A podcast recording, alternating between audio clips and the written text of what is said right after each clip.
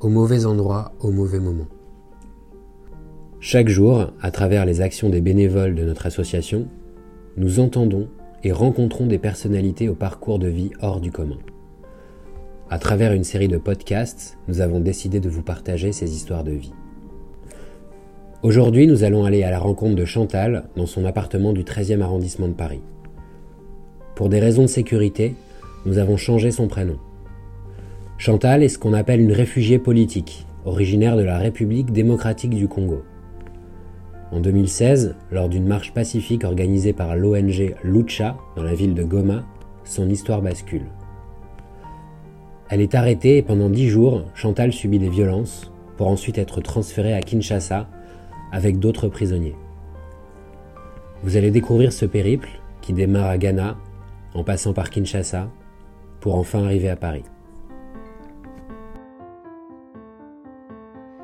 À Goma, où je me suis retrouvée, je suis allée pour une sensibilisation, une campagne de sensibilisation aux élections qui étaient programmées en 2016. Un jour avant cette journée de formation et de sensibilisation, il y a eu un communiqué qui a circulé qu'il y a la société civile de Kinshasa qui a demandé à tous les ONG de droits de l'homme et la société civile, toute la population, à faire une marche de protestation contre l'arrêt de la Cour constitutionnelle qui donner encore mandat au président de la République et qui voulait encore changer la Constitution pour se maintenir au pouvoir. Alors, à Goma, où je me trouvais, c'est l'ONG Lucha qui avait organisé ça.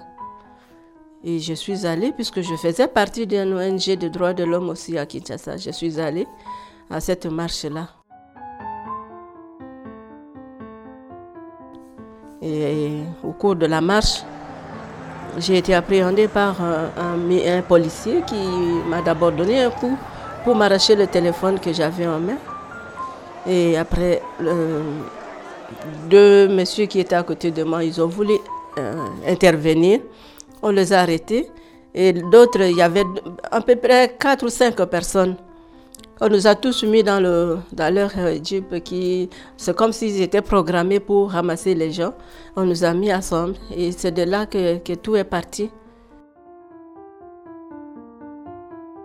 Nous sommes allés, on arrive à un endroit où je ne connaissais pas, puisque je n'ai jamais été à Goma, c'était ma première fois. On arrive, eux qui m'ont dit que ça c'est la NER. Alors, c'est le service de sécurité de Kabila, c'est sur le bureau de la NER. Je me suis dit, mais est-ce qu'on va s'en sortir? Alors, quand nous sommes arrivés, on nous a fait descendre et on nous a séparés. On m'a amené là où se trouvaient les femmes et ils sont partis de leur côté. On ne s'est jamais vus, jusqu'à aujourd'hui, on ne s'est jamais vus encore. On a commencé à nous interviewer, à nous poser des questions. Il fallait qu'on dise que non, on a été envoyé par les politiciens. Alors que moi, je ne fais pas partie des partis politiques, moi. On vous a forcé à dire que c'était un acte politique, c'est ça? Oui, qui nous ont envoyés pour faire une marche de soulèvement. Ce qui était faux. C'était faux, puisque ce n'était pas ça l'objectif de la marche. C'était pour protester contre cet arrêt du Cour constitutionnel qui voulait prolonger le mandat du président et puis changer la Constitution. Et comment ont-ils réagi quand vous avez refusé de dire leur vérité? J'ai refusé et ce n'était pas une fois, deux fois, trois fois, c'était tout. Donc, puisque le groupe changeait, ils venaient en tour de rôle. Après 1 heure, 2 heures, on revient vers vous. Après 2 heures, 3 heures, ils reviennent vers vous. Et c'était toujours comme ça, la même question. Et puis, de menaces, ils disaient, vous venez, puisqu'on a récupéré mon sac. Ils ont vu que je ne suis pas de Goma. Je venais de Kinshasa et j'ai avoué que moi, je suis venue pour autre chose. Mais j'ai participé puisque je fais partie de la population qui souffre. Et puis, l'appel a été fait pour tout le monde, et même vous aussi. Alors, Ils ont dit, vous, vous êtes têtu puisque vous venez de Kinshasa, vous êtes venu pour inciter les gens, les femmes à aux révoltes. Moi, je dis non, je ne suis pas venue pour ça, mais je suis venue les sensibiliser pour ça. La nuit, on nous amenait par groupe. On a subi des violences impossibles. Impossibles alors. C'est difficile à dire, mais je vous dis qu'on a été maltraités, malmenés par la police, le gens de la sécurité qui nous ont arrêtés. Et aller jusqu'au même à nous violer. Et je n'ai jamais vécu des choses que j'ai vécues à Goma. Et ça, c'est pendant plus de 10 jours. Pendant plus de 10 jours, alors la nuit, une nuit comme ça, ils nous ont demandé d'embarquer pour aller quelque part. Moi, je me suis dit peut-être que c'est pour nous tuer puisque je n'avais même plus la force de résister.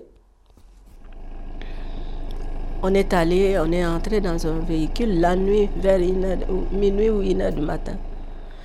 On nous a amenés à un aéroport. On arrive à l'aéroport, on embarque sur un cargo de militaires.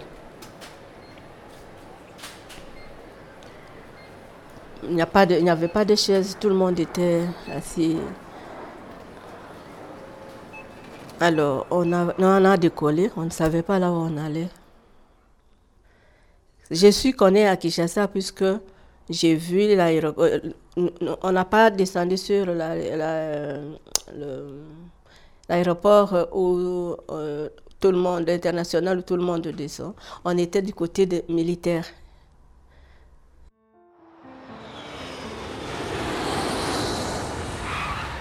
On est arrivé à Kinshasa. Et directement de l'avion, directement, il y avait des véhicules qui attendaient là. On nous a récupérés. Destination encore inconnue.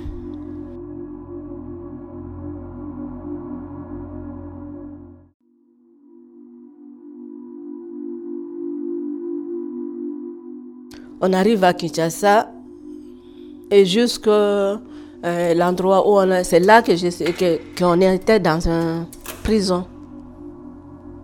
Et on est resté là de jour. Et même chose, ce qui se faisait à Goma, ils l'ont répété à Kinshasa. Ce qui m'a sauvé de ça, j'ai fait une forte hémorragie qui ne s'arrêtait pas. Ça ne s'arrêtait pas, c'était à cause des violences que vous aviez subies? Oui. J'ai fait une forte hémorragie, alors...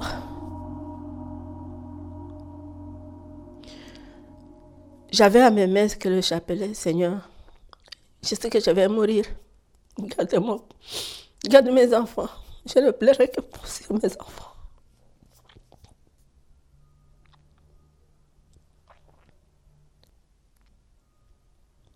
Et le monsieur, celui qui était responsable à Kinshasa, celui qui était responsable de la garnison, de la prison où on était là, tous ne parlaient même pas Lingala. Lingala, c'est la langue qui se parle à Kinshasa. Ils ne parlaient pas Lingala. Ils parlaient en Swahili et à Kinyarwanda, la langue qui se parle au Rwanda. Et le monsieur là, on l'appelait Mukubwa. Mukubwa, c'est le grand. On l'appelait Mukubwa. Alors, quand il est venu, puisque c'est lui qui m'a violée plusieurs fois, et quand il est venu pour répéter son acte, il a trouvé que j'étais dans les possibilités même de m'arrêter, puisque je saignais beaucoup.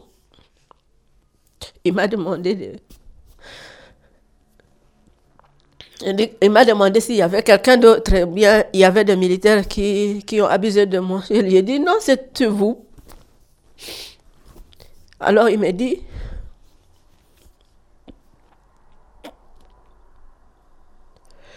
même si on vient demander, ne dis rien, puisque je vais te sauver, je vais t'envoyer, mais partout où tu vas aller, si je t'envoie à l'hôpital, ne dis rien. Tu dis seulement que tu es malade et tu es venu de la maison. Donc il a accepté de vous faire sortir et de vous envoyer à l'hôpital.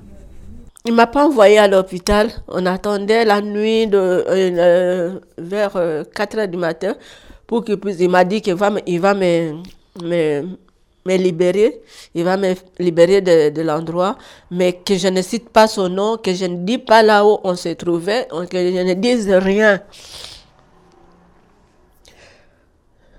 Vers 4 heures du matin, il est venu. Il m'a pris. Et c'est là que j'ai vu l'endroit où on était. Alors, à côté de là, quand vous marchez un peu plus loin, il y a une grande paroisse. Qu'on venait, non, on venait pour la prière et le rassemblement. J'ai vite retrouvé.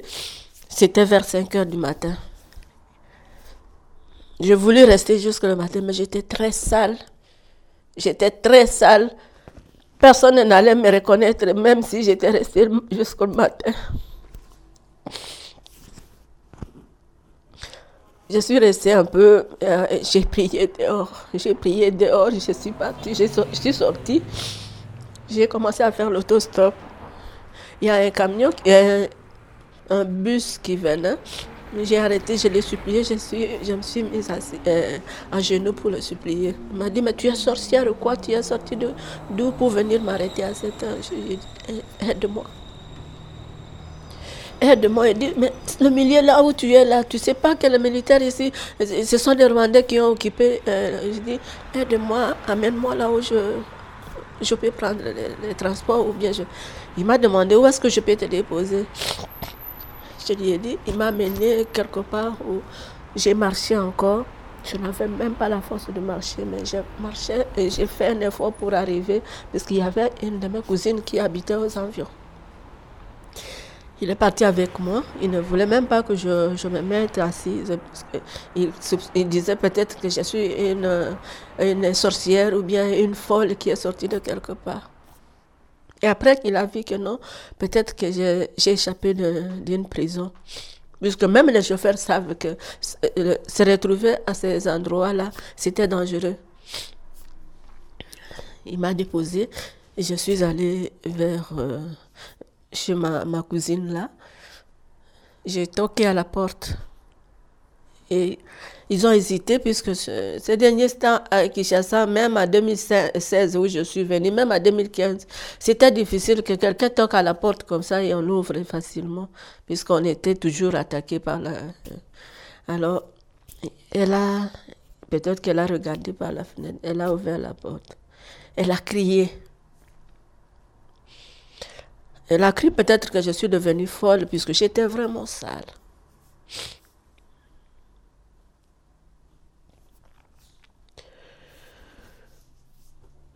Je lui ai dit que je n'entre pas, qu'elle me donne de l'eau d'abord pour me laver et tout ça. Il m'a demandé est-ce que ça va, est-ce que je suis bien. Je lui ai dit donnez-moi de l'eau. Il m'a amené dans sa douche pour me laver. Je me suis lavée presque une heure. Depuis combien de temps vous n'aviez pas pris de douche? Oh là là. On se lavait, mais pas se laver comme on veut. Mais c'est même pas dans de bonnes conditions. Il y avait possibilité d'attraper même. C'était sale. Je me suis lavée. Elle m'a amené sa robe. Je lui ai demandé de m'accompagner à l'hôpital. Mais avant de lui dire, je lui ai demandé son téléphone. On a appelé mon fils, l'aîné qui se trouvait à Kinshasa. Il est venu avant. Quand il a attendu ma voix, il a dit « Maman, c'est toi? Tu es où ?» J'ai indiqué l'adresse. Il est venu. On a dit attendre le temps de... Il m'a donné... D'abord, ma cousine là, je lui ai demandé de Doliprane. J'ai pris 2 comprimés de Doliprane.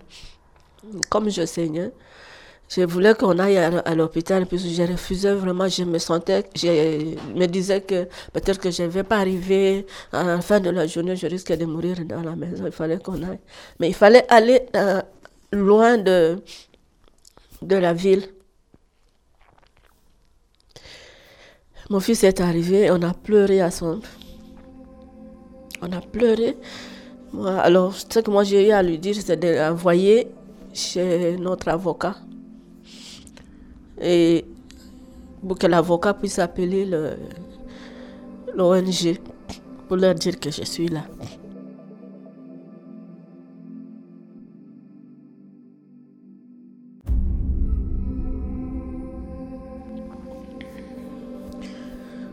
Mon fils est rentré, il est allé au cabinet de l'avocat et puis tout s'est passé. Il a communiqué un peu par-ci par-là, tout ça.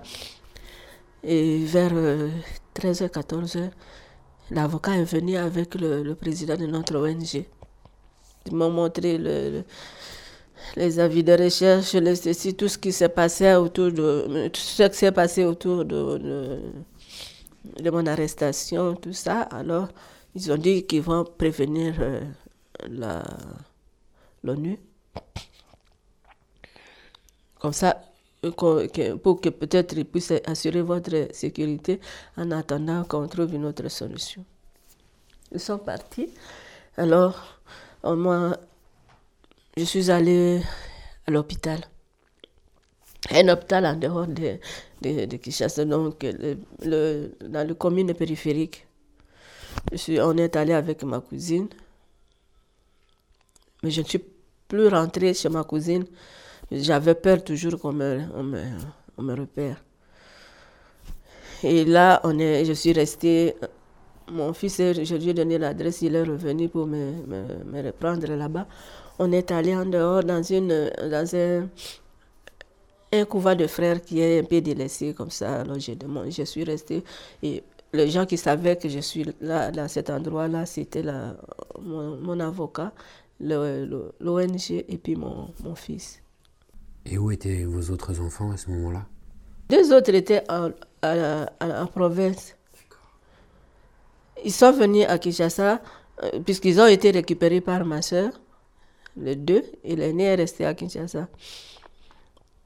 Alors, ils sont revenus à Kinshasa pour déposer le dossier à l'ambassade. Alors, les gens de l'ONU sont venus avec la délégation, avec les gens de mon avocat et puis le président de l'ONG, quand il est allé dire que non, on l'a retrouvé, on a fait ça, ça. Ils avaient besoin de l'information qui venait de moi. Moi aussi, j'avais besoin de leur dire, puisqu'il y avait des gens qui avaient mal plus que moi, qui avaient des maladies, il y avait des choses impossibles. Moi, je voulais vraiment dire ça pour qu'ils puissent peut-être venir en aide au secours des gens que j'ai laissés aussi là-bas. Ils m'ont déplacé encore de là où j'étais. Ils m'ont dit qu'on va me prendre pour venir, c'est pas faire une interview ou quelque chose comme ça, je ne sais pas. C'est là que quand mon fils ne pouvait pas rester tout le temps avec moi, il est rentré pour dire aux autres que non, téléphoner à ma soeur, ma grande soeur et à la famille que maman est même famille restreinte. Alors l'ONU est rentrée me reprendre. Au moment où on avait rendez-vous avec mon fils, c'est pour que je puisse... il fallait qu'il m'amène les habits, quelques pantalons et quelques... Alors, ils sont venus. Ils m'ont dit qu'on va aller quelque part. C'était vers 16h. J'ai dit, mais l'enfant va venir ici, il ne va pas me trouver. Il va encore paniquer pour dire que non, peut-être comment. Elle dit non. Et puis ils ont dit, ne téléphone à personne, ne dit rien. Et c'est comme ça qu'on est venu jusqu'à l'aéroport. Je ne savais même pas que je venais à l'aéroport. Ils m'ont amené au service de l'immigration devant un monsieur qui ne m'a pas parlé, même pas un mot, ne m'a rien demandé. On m'a laissé là-bas. J'étais en train de pleurer. Lui, il me regarde. Il fait ce qu'il faisait. À la fin, au moment de l'embarquement, on est venu me prendre encore. Je n'avais rien. Rien alors. Heureusement que j'avais changé. J'avais un pantalon avec un tricot rouge. C'est ça que je sais que j'avais un pantalon jean avec un tricot rouge. Et Alors, on est venu avec mon petit sac. On est venu à l'aéroport. Jusqu'au pied de l'avion, on m'a donné un passeport. Et eux-mêmes de l'ONU, ils m'ont remonté jusqu'à l'avion. J'ai pleuré devant eux, mais je n'ai pas... Prenez même les coordonnées de mon fils, comme ça vous allez lui dire. L'enfant risque de se faire du mal, puisqu'il ne sait pas là où je suis. Je n'ai pas de téléphone pour appeler. C'était horrible. Le trajet de Kinshasa jusqu'à Paris, c'était... Non, je ne sais pas.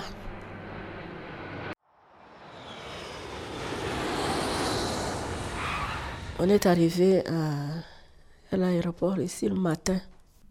C'était la première fois que vous veniez à Paris ? Non. Jamais. Et à l'époque, vous aviez déjà quitté le Congo ? Oui. J'ai été en Afrique du Sud. J'ai été en Inde.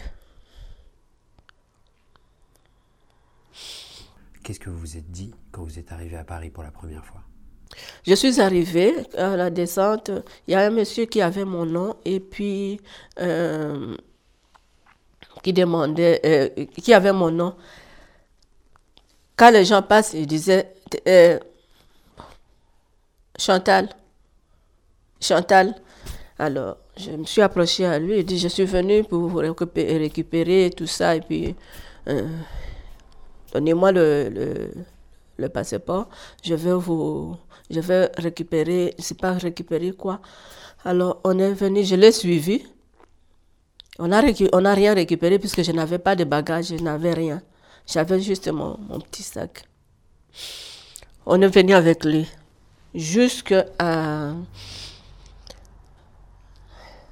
Jean Jaurès, où là où les réfugiés s'enregistrent.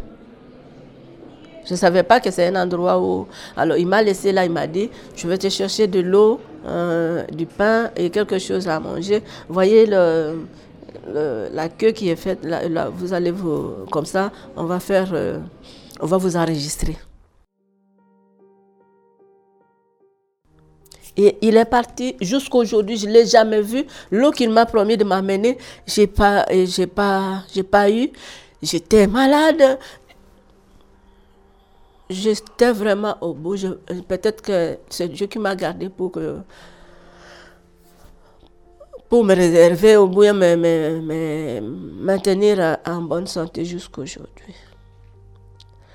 J'ai commencé encore à m'affoler là, mais qu'est-ce que je vais dire? Je ne savais pas qu'on va peut-être me poser encore des questions là-bas. Qu'est-ce que je vais dire? Et qui m'a amenée ici? Le monsieur qui a dit qu'il est allé m'acheter de l'eau et de rien. Il n'est plus revenu. Je suis restée, je regarde les gens qui faisaient la queue. Je dis, mais où je vais me mettre où? Je n'avais même pas la force de rester debout longtemps. Je n'avais pas encore eu un traitement. J'ai commencé à avoir des vertiges. Je me suis accrochée au mur et puis je me suis mise assise.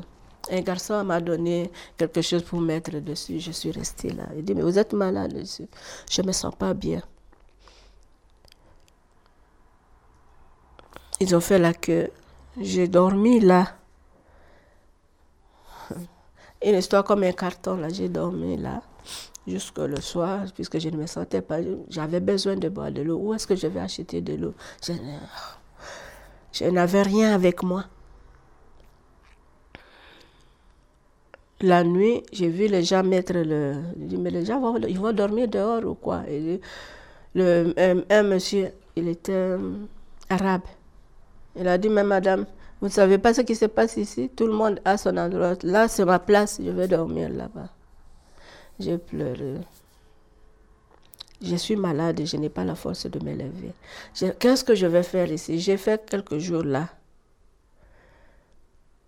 Le garçon qui m'a donné un morceau de carton pour se mettre le premier jour où je suis arrivée, je lui ai demandé de m'acheter une bouteille d'eau qu'il m'a achetée avec son argent. Il m'a amené un un pain. J'ai mangé un peu. Tout ce que je mangeais, je vomissais. Jusque le matin du 16, j'étais arrivée le 12, jusqu'au matin du 16 ou du 17, le 17. Il fallait faire la queue encore. Je n'ai pas la force de faire la queue, mais j'étais toujours là. Et un monsieur, toujours les gens qui étaient là, mais cette femme va mourir ici. Il a signalé à une policière. Mais cette femme va mourir là depuis qu'elle est là. Elle dort, ne mange pas, ne se lève pas. Et la policière s'est approchée à moi, elle m'a touchée. Elle a senti que j'avais une fièvre. Madame, vous vous sentez mal? Je dis, je suis malade. Vous avez la force de vous lever? Je dis, je n'ai pas la force de me lever. Et puis elle a appelé l'ambulance des SAMU social. C'est à l'hôpital Ténon, quand je suis là, on m'a perfusé, on a prélevé le sang, à 1h30, on a vraiment tout fait les examens qu'il fallait faire. On m'a donné de l'eau à boire et un traitement. Et après, le SAMU social est venu encore pour me récupérer de là, pour m'amener encore à un foyer à Ivry, où je suis restée encore, puisqu'ils m'ont dit que c'était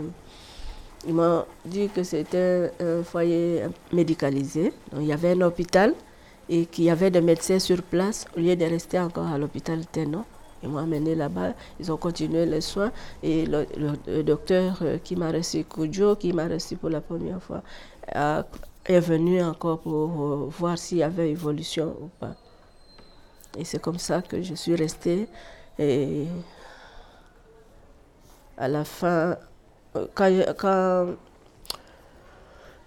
puisque j'avais la tension qui était à la hausse, j'avais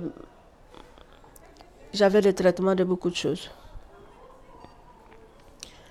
Et c'était fini, on est rentré encore à l'hôpital Ténon pour faire d'autres analyses, tout ça. Moi, ce que j'avais peur, puisque tous ces militaires-là, ce sont des gens. On nous disait, quand j'étais à Kinshasa, on disait que ces militaires, ce ne sont même pas des militaires, ce sont des prisonniers qui avaient des sida qu'on a injectés dans notre pays. Et c'est ce qui me tuait. Puisque je ne me voyais plus vivre, je disais, c'est sûr que mes enfants vont rester orphelins. Je dois avoir le sida, je dois avoir tout ce qui est maladie contagieuse, sexuellement transmissible, tout ça. C'est ça qui me tuait d'abord. Mais quand on a fait les examens, on a fait des tests à l'hôpital Ténon, je n'avais pas. Je n'avais pas de maladie. Et on a programmé de refaire les examens, que j'ai continué à l'hôpital Saint-Antoine. On a fait encore, je n'avais pas. Et c'est ça que je me suis calmée un peu, puisque je me disais, les enfants qui sont déjà orphelins de père, ils vont être orphelins de mère.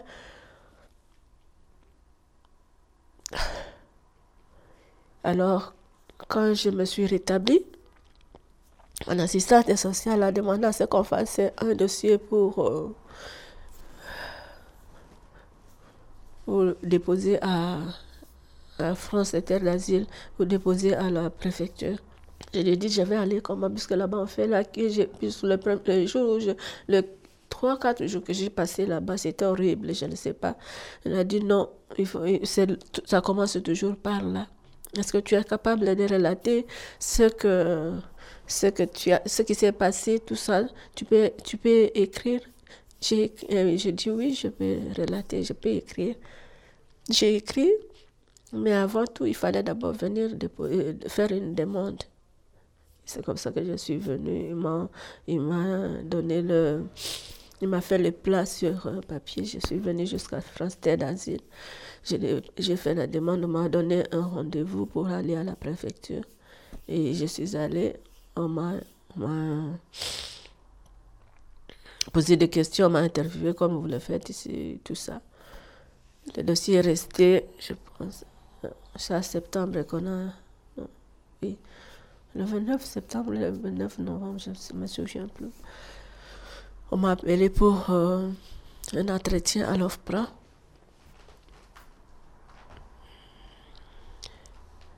Et j'ai présenté les documents qu'on avait avec mon assistante sociale, a cherché à entrer en contact avec l'avocat et récupérer les pièces, puisque je n'avais rien d'autre, récupérer les pièces qui étaient nécessaires pour la reconstitution du dossier.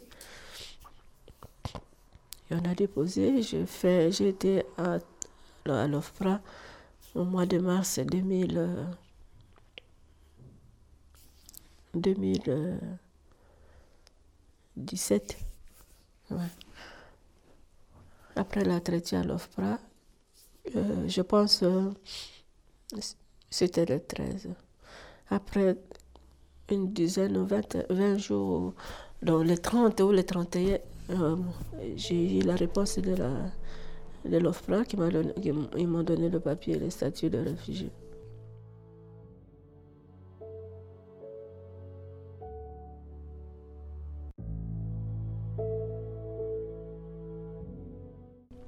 Quand j'étais au foyer, il y a mon assistante sociale m'a laissé entre les mains du responsable de dispositif Élan. Toujours, c'est l'aile de SAMU social. Il travaille pour le SAMU social de Paris. Alors, ils ont fait une demande de logement. On a rempli les SIAO, tout ça là. Et puis, on a lancé. Comme je ne devrais plus rester au foyer, dans le cadre de leur le travail, ils ont des familles d'accueil qui font des demandes. Et moi, ils m'ont trouvé une famille d'accueil que je devrais aller. Et je suis allée là dans une famille d'accueil. 7e arrondissement. J'étais avec eux, j'ai passé une année avec eux. Alors, c'est un contrat d'une année. Je ne pouvais plus continuer. À la fin du contrat, il fallait qu'ils me trouvent un logement.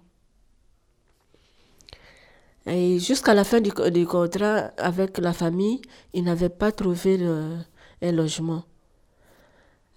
La famille non plus n'a pas voulu me lâcher. Ils ont dit, mais quelqu'un qui était au foyer, et on va le remettre encore au foyer. Non, ça ne va pas aller comme ça. Ça, c'est psychologiquement, il ne va pas être... Et c'était réel, puisque je n'allais pas m'en sortir. Ils ont commencé à faire des démarches. Et l'assistante sociale, donc la responsable du dispositif Élan, a fait encore une demande, a relancé encore la société Saint Vincent de Paul. Mais dans l'entretemps, il y avait la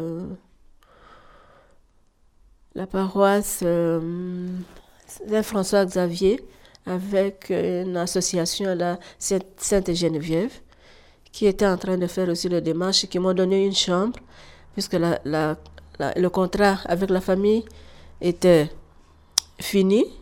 Et c'est la famille même, puisqu'ils sont aussi membres de cette association, qu'ils ont fait vraiment tout pour que je puisse trouver une chambre.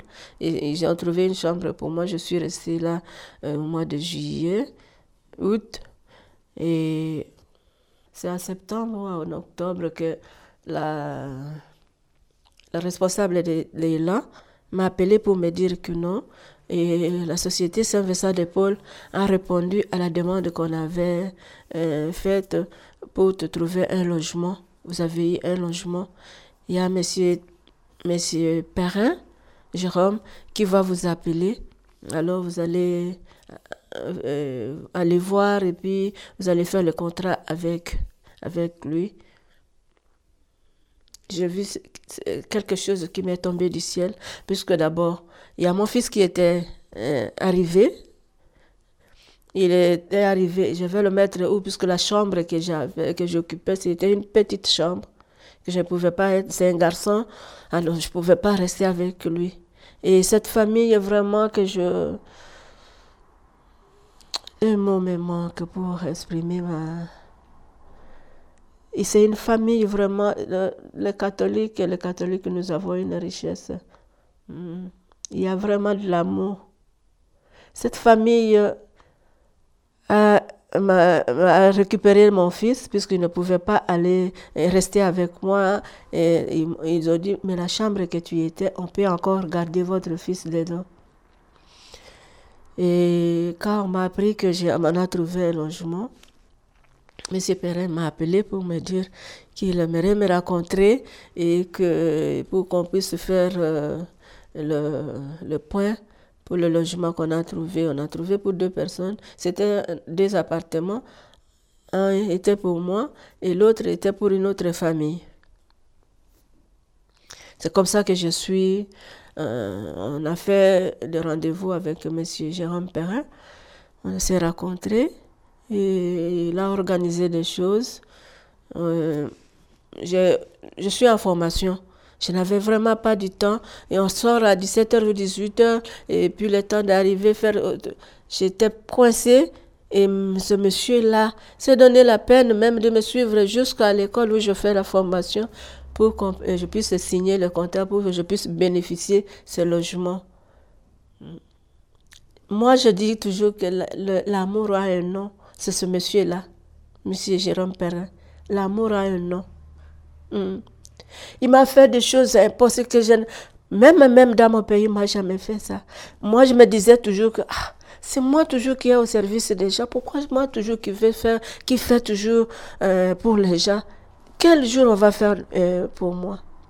Ça, je le dis franchement. Même, oui, mon mari m'a beaucoup aimé, il m'a fait des choses. Mais nous... Culture africaine, il faut servir l'homme, il faut servir l'homme, il faut servir l'homme. Mais avec lui, c'était le contraire. C'est quelqu'un qui me vient en aide et puis qui se met vraiment à la place de tout. Il fait tout. Je vous dis que ici, c'est M. Jérôme.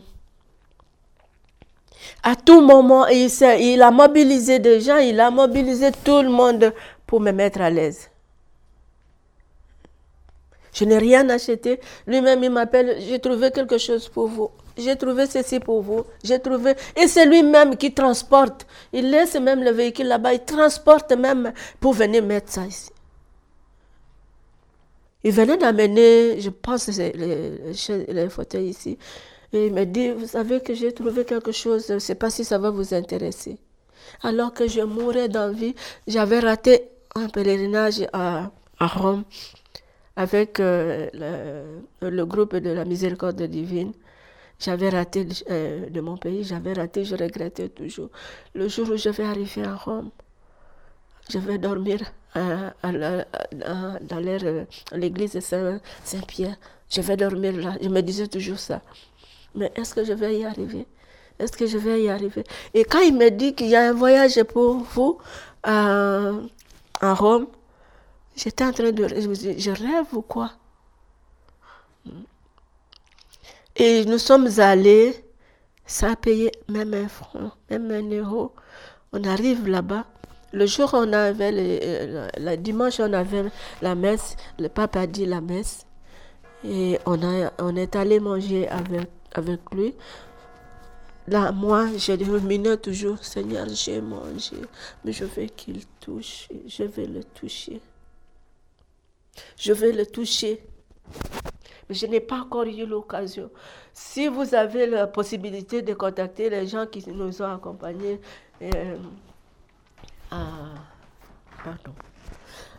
à Rome, vous allez voir que j'ai fait un effort. Je m'accroche derrière pour me faire une photo. Si est-ce que la possibilité. Je demande, tout le monde de l'entourage du pape, il parle italien. Moi, je leur dis en français, je voudrais avoir, ne fût-ce que le toucher même sa robe là. Je dis, mais non, non, non, non, la sécurité, je ne pouvais pas. Je dis, je vais. Alors, à la dernière minute, Dieu ne dort pas. À la dernière minute, à la sortie, quand il partait, il y a le garde qui était juste à côté du groupe de Fratello, qui était avec nous.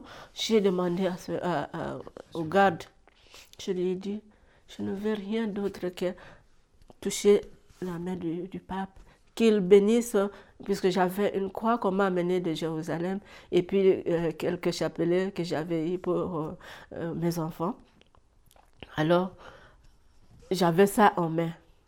J'avais la croix, j'avais ça et mes chapelets. J'ai dit, je voudrais juste qu'il bénisse, puisque je sais que quand il va bénir, après avoir béni, il va faire ça. Moi aussi, je vais chercher à le toucher. Et c'est ce qu'il y a eu.